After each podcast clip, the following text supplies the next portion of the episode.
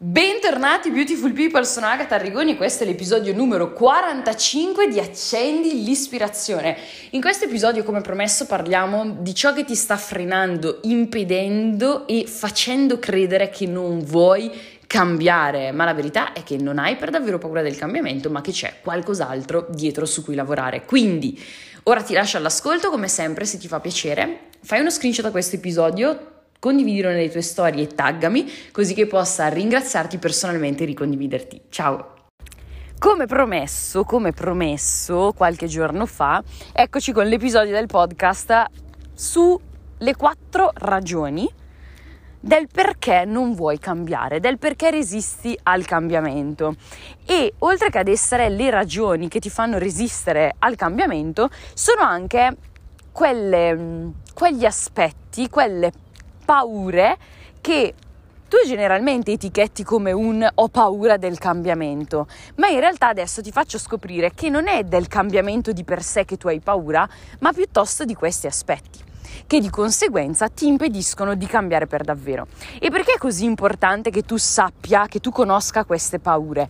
Per il semplice fatto che quando non sappiamo che cosa, di, che, di che cosa abbiamo paura, a che cosa stiamo realmente resistendo, chiaramente è molto molto difficile poter cambiare questo aspetto, è molto difficile che noi potremo superare questi ostacoli ma se noi ne prendiamo consapevolezza, ecco che allora questo aspetto possiamo andarlo a cambiare, diventa qualcosa di concreto, di più razionale, di più pragmatico su cui noi possiamo, possiamo sostanzialmente andare a lavorare, andare a cambiarlo.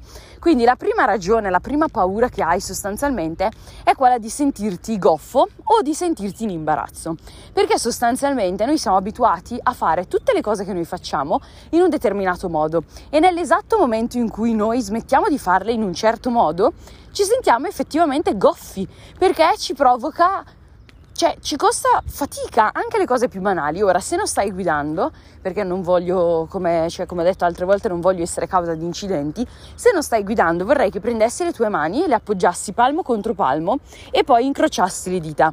Sicuramente incroci le dita in un ordine tale per cui hai o il pollice destro o il pollice sinistro sopra l'altro e poi tutte le dita vengono di conseguenza.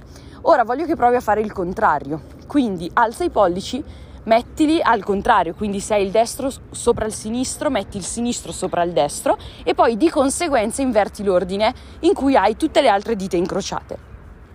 Scommetto assolutamente al 100% che un po' di fastidio ti dà, che senti un po' di resistenza a questo modo di incrociare le dita e che l'istinto che hai è quello subito di tornare alla posizione originaria questo è proprio quel senso di goffaggine, è proprio quella resistenza che senti anche nelle azioni più semplici verso il cambiamento. Quindi non è il cambiamento di per sé in questo caso che ti spaventa, ma la sensazione di goffaggine o la paura di, cioè o il fatto di correre il rischio di sentirti in imbarazzo nel mentre che fai qualcosa.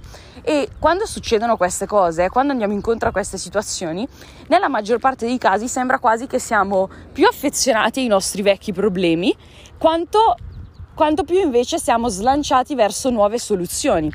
Anche se il discorso non è il fatto di essere affezionati a vecchi problemi, a vecchi modi di fare, piuttosto che essere slanciati verso nuove, situaz- verso nuove soluzioni.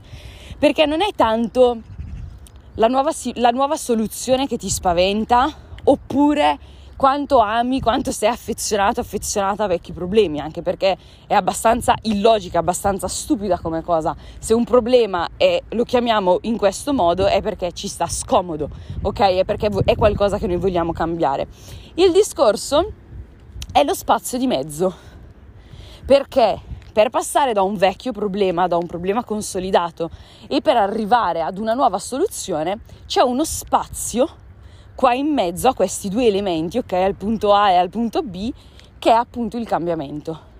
Ed è uno spazio incerto, è uno spazio ignoto, è un processo che non sa di sicurezza, ma che appunto sa di variazioni di cambiamenti per l'appunto e in questo spazio non hai assolutamente nulla a cui tu ti puoi aggrappare. Ecco perché ti spaventa così tanto, perché a un vecchio problema ti puoi aggrappare, a, un nu- a, una nuova soluzione ti puoi aggrappare, nel mentre del cambiamento sei lì quasi un po' come tipo non lo so, come se stessi camminando su una lastra di ghiaccio pure ben insaponata, una cosa del genere, con, eh, nel mentre che tenti di rimanere in equilibrio, di rimanere in piedi. Quindi questa è la prima paura che hai, anche se in realtà la etichetti al cambiamento. È la paura di sentirti goffo, di essere in imbarazzo in questo spazio in cui non hai nulla a cui poterti aggrappare. Seconda cosa, seconda paura, inizi subito a pensare a ciò che dovrai perdere. Perché di fondo, e non è per ragionare in termini di esclusione, al contrario di come mi pare di aver già condiviso eh, l'insegnamento di T.R. Wecker e quindi di avervi parlato del fatto del non escludere, ma di cambiare la domanda, cioè devo scegliere tra questo o quell'altro e quindi quale voglio, ma invece includere della serie come posso fare per averli entrambi, ok? Non è questo il discorso, il discorso è che comunque è un dato di fatto che per ogni cambiamento che noi apportiamo alla nostra vita stiamo accogliendo qualcosa di nuovo. E per ogni cosa nuova che tu accogli ce n'è una vecchia che devi abbandonare. E quindi inizi subito a focalizzarti, a pensare, a concentrarti solo ed esclusivamente su oh mio Dio come impatterà questo cambiamento sulla mia vita, oh mio Dio come impatterà questo cambiamento su di me, oh mio Dio come sarà la mia vita, che paradossalmente anche se Beh, oddio, non è che non c'entra nulla con quello di cui stiamo parlando, però in effetti è uno dei pensieri classici che fa una persona quando ehm, lì lì sulla fine di una relazione, per esempio cosa dovrò pe- co- co- cosa perdo, oddio questa abitudine, oddio quell'altra abitudine, oddio questo, oddio quello, non ci sarà più, eccetera, eccetera. Ora può essere magari un esempio un po' così, fuori contesto, però di fondo è quello che ti succede nel momento in cui stai, per esempio, per chiudere una relazione o mm, sei appena stato lasciato, lasciata, insomma, al termine di una relazione. Però non, non c'è bisogno, cioè è molto deleteria questa paura di oddio come impatterà nella mia vita eccetera eccetera. Perché la verità è che se stai facendo un cambiamento è perché senti la necessità di cambiare qualcosa. È perché effettivamente c'è qualcosa che ti sta stretto, che ti sta scomodo. Quindi certo, qualsiasi tipo di cambiamento che farai impatterà la tua vita, impatterà magari la tua routine, impatterà la tua persona, indubbiamente ma non devi per forza pensare che sia qualcosa di catastrofico, che sarà per forza doloroso o che sarà negativo o queste cose, assolutamente no. Perché ricordati che se senti dentro di te, qua nello stomaco, nel petto, insomma, la necessità di cambiamento è perché non stai più bene nel posto in cui sei, in quella situazione, cioè posto ovviamente inteso non solo fisico, ma anche metaforico, no? Quindi sì, è vero, cioè, dai per assodato il fatto che qualsiasi tipo di cambiamento che farai nella tua vita o nella tua persona impatterà sia la tua persona che la tua vita, ma va bene così. Anche perché è molto più pericoloso rimanere attaccati per ricongiungerci anche al primo punto, alla prima ragione, prima paura, insomma, chiamala come preferisci. È molto più pericoloso rimanere attaccati a vecchi modi di pensare, vecchi modi di fare le cose, vecchi, vecchio tutto, piuttosto che accogliere un nuovo modo di fare le cose. Terza paura, ragione che ti fa pensare che tu abbia paura del cambiamento. La terza ragione qual è? Che temi la ridicolizzazione. E semplicemente anche questo bisogna un attimino accettarlo. In che senso? Quando inizi a fare qualcosa di diverso, può essere che tu venga ridicolizzato, che ciò che stai facendo venga ridicolizzato. Succede, è normale anche io sono probabilmente, allora no, in realtà mia mamma me lo faceva abbastanza in faccia, però va bene, eh, ridicolizzarmi quando avevo iniziato a fare network, per esempio. Cioè ogni nostra scelta che esce dai canoni tradizionali e standardizzati della mentalità media viene abbastanza ridicolizzata all'inizio. In realtà, e se non mi sbaglio, fu Schopenhauer a dire che una nuova verità deve passare per diverse fasi, diversi livelli, prima di venire accettata dalla maggior parte delle persone. All'inizio viene contrastata, ma non è vero, non è possibile, stai dicendo cazzate, stai facendo stronzate, ma ti pare che possa veramente essere così, non esiste, eccetera, eccetera. Poi viene ridicolizzata, ok? Viene ridicolizzata, quindi si viene presi in giro, ma che cosa pensi di fare, ma questo, ma quello, ma quell'altro poi dopo la ridicolizzazione viene un attimino diciamo messa in discussione. Adesso non erano proprio queste le parole però il concetto è questo. Viene messa in discussione nel senso che certe persone iniziano a dire caspita sai che forse c'ha ragione, sai che forse non sta facendo male, sai che forse non sta facendo le cose sbagliate, una fase di questo tipo, finché in ultima fase viene accettata da tutti quanti. Quindi c'è anche la ridicolizzazione, ci sta all'inizio. Qua è solo un discorso più che altro di mh, mm, che livello di ridicolizzazione sei disposto a supportare. Molto semplicemente. Un pochino di ridicolizzazione eh, ci potrà essere all'inizio, ma così come è successo a ogni imprenditore che ha portato innovazioni, che ha, che ha, creato qualcosa di nuovo sul mercato, qualsiasi startup, idea innovativa, qualsiasi cosa effettivamente viene ridicolizzata in una prima fase.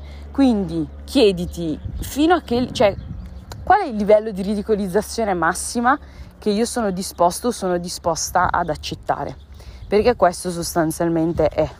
Poi se ti, puoi, se ti vuoi consolare nel discorso che ci passiamo tutti, consolati pure, ma proprio completamente. Quarta e ultima paura che ti fa credere di temere il cambiamento quando in realtà non è così è invece la paura di sentirti da solo o da sola in questo processo di cambiamento. E questo avviene nel 100% dei casi, anche, in, questo, anche in, questo, in questa ultima paura, in questa ultima ragione, avviene praticamente sempre anche quando stai affrontando questi cambiamenti con un insieme di persone. Ti faccio un esempio, anzi te ne faccio un paio di esempi. Noi per esempio lavoriamo in team, no? Come Community Empire, però chiaramente ognuno di noi come individuo dentro la community affronta un proprio percorso di cambiamento, affronta un proprio percorso di evoluzione. E nonostante si è tutti quanti insieme, una persona può sentirsi, tra virgolette, sola. E tu dici, ma è paradossale, Agata, perché appunto lavorate in team, siete una community, certo hai ragione, però quando stai affrontando dei momenti di difficoltà nei confronti di un tuo cambiamento personale, questo senso di assolutismo ti avvolge e ti senti l'unico o l'unica al mondo ad avere questo genere di difficoltà, di dubbi, di paure, di momenti bui, di down emotivi, qualsiasi cosa, no? E quindi questo, oppure volevo farti appunto un altro esempio, magari non lo so, io ho degli amici che stanno stanno facendo insomma dei corsi di formazione, un percorso di crescita personale ed emotiva con un formatore italiano abbastanza famoso. E anche, anche, se lì sei sempre parte di un movimento, anche in, quel, anche in, quel, caso si può parlare tranquillamente di community, di persone coinvolte attivamente nel loro miglioramento personale, ognuno poi è completamente, completamente avvolto dalla sua sfera personale. E in questo caso che cosa succede purtroppo delle volte?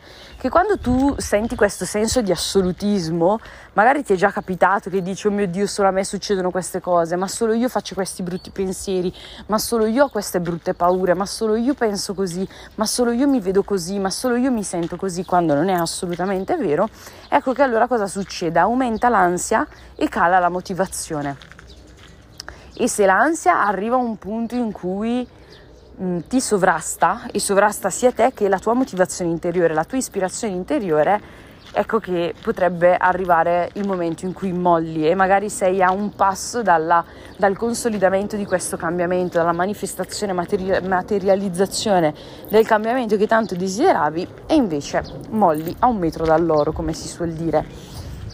Quindi in questo caso il consiglio maggiore e migliore che ti posso dare da amica qual è? Quella di alzare la mano e chiedere aiuto. ma non nel senso, mio Dio ti prego aiutami, povero me, povera me, non ce la faccio a cambiare, non riesco a fare questa cosa, quell'altra, eccetera. No, non è in questo senso che devi chiedere aiuto, devi chiedere aiuto nel senso di trovare dei tuoi pari, trovare dei compari, dei compagni di viaggio di cambiamento. Magari anche tu sei già inserito in un team, in una community, perfetto, trovati quello che viene chiamato un buddy oppure accountability partner, cioè quella persona con la quale poterti confrontare, poterti tenere sul pezzo, con la quale poterti supportare sostanzialmente. Oppure stai facendo effettiv- a tutti gli effetti un percorso molto individuale, diciamo benissimo cioè, puoi anche tranquillamente scrivere a me sui social media e dirmi: Senti, Agata, io sto facendo questo percorso, sto cercando di cambiare questo, quello, quell'altro nella mia vita. Ti va se ogni tanto magari ti chiedo un po' di supporto, ti, ti aggiorno un po' su come, va, su come vanno i miei progressi? A me farebbe esplodere il cuore di felicità poter assistere ai vostri progressi, ai vostri cambiamenti e davvero di buon cuore accetterei di di ricevere i vostri messaggi, i vostri update, i vostri aggiornamenti. Davvero sarebbe bellissimo. Quindi non farti problemi, oppure chiaramente magari io posso essere una sconosciuta, anche se ormai sai un bel po' di cose su di me, tramite questi podcast, tramite i miei canali social, eccetera, eccetera. Penso che a un certo punto è un po' praticamente come conoscersi da una vita, anche tramite gli schermi. E però magari non ti senti a tuo agio in questo senso, chiedi a una persona che ti conosce, chiedi a una persona della tua famiglia con la quale magari hai un rapporto particolarmente intimo e stretto, può essere tuo fratello maggiore, tua sorella maggiore, minore, non lo so, un cugino, una cugina, una zia, la mamma, chiunque ti pare e piace sostanzialmente, o magari a qualche amico, qualche amico da una vita che ti conosce per filo e per segno, che però, ecco, è molto importante che in questo caso le persone che scegli, quindi fai parte di un team di una community e ti scegli un buddy o un accountability partner, eh, scegli un amico, un parente, un familiare, quel cavolo che vuoi, oppure mandi dei messaggi a me, qualsiasi cosa, è molto importante che però non svolgano il ruolo dell'amico o dell'amica, ma che svolgano il ruolo dell'alleato o dell'alleata. Che cosa intendo e che differenza c'è?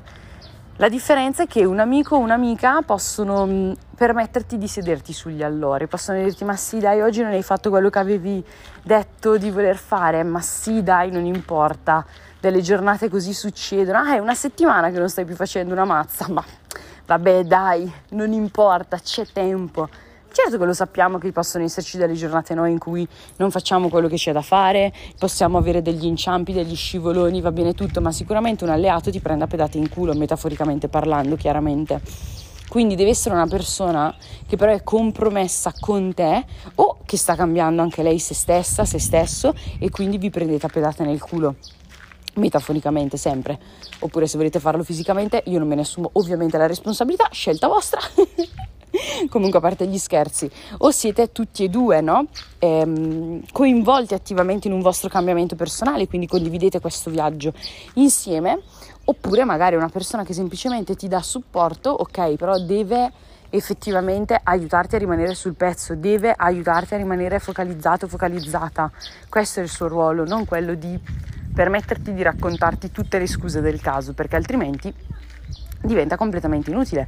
Per accettare le tue stesse scuse basti te, penso, no? Quindi già ci sei tu che magari spesso e volentieri compri le tue stesse scuse, qualcun altro che ci aiuta a farlo anche no che ci aiuti invece a non comprare le nostre scuse e a fare quello che c'è da fare per il nostro obiettivo, il nostro sogno, il progetto a cui stiamo lavorando, qualsiasi, qualsiasi cosa. Quindi io spero di essere riuscita a farti comprendere che in realtà non è del cambiamento di per sé che hai paura perché è esattamente quello che stai cercando per poter vivere una vita più serena, più appagante, per poter essere effettivamente padrone o padrona della tua vita, ma che sono tutti questi altri aspetti che abbracciano il cambiamento, che sono coinvolti nel cambiamento, quelli che ti spaventano per davvero.